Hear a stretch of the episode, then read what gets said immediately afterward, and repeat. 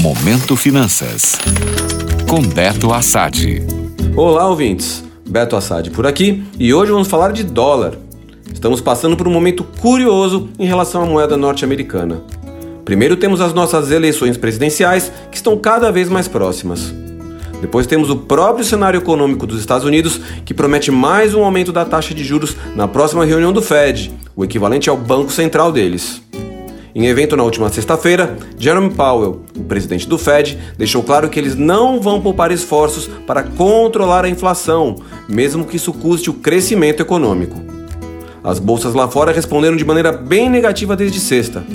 Aqui, o Ibovespa caiu na sexta e se manteve estável na segunda, mostrando mais força no momento do que os índices americanos.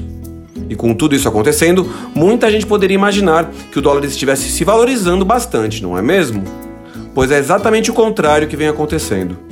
O dólar fechou a segunda-feira em queda de zero vírgula setenta por cento e se aproximou novamente da faixa dos cinco reais.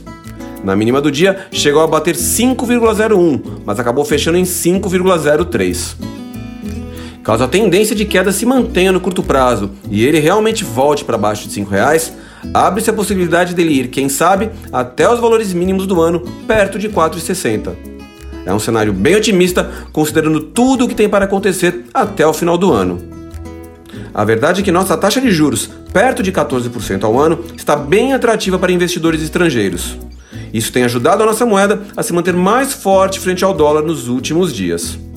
Agora, com as eleições bem próximas de acontecer, vão ganhar importância as palavras de cada candidato a respeito de como eles pretendem lidar com a dívida pública a partir do próximo ano.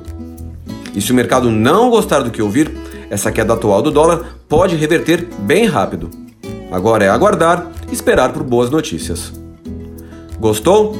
Para saber mais sobre o mercado financeiro, acesse meu Instagram, arroba beto ponto assad. Até a próxima!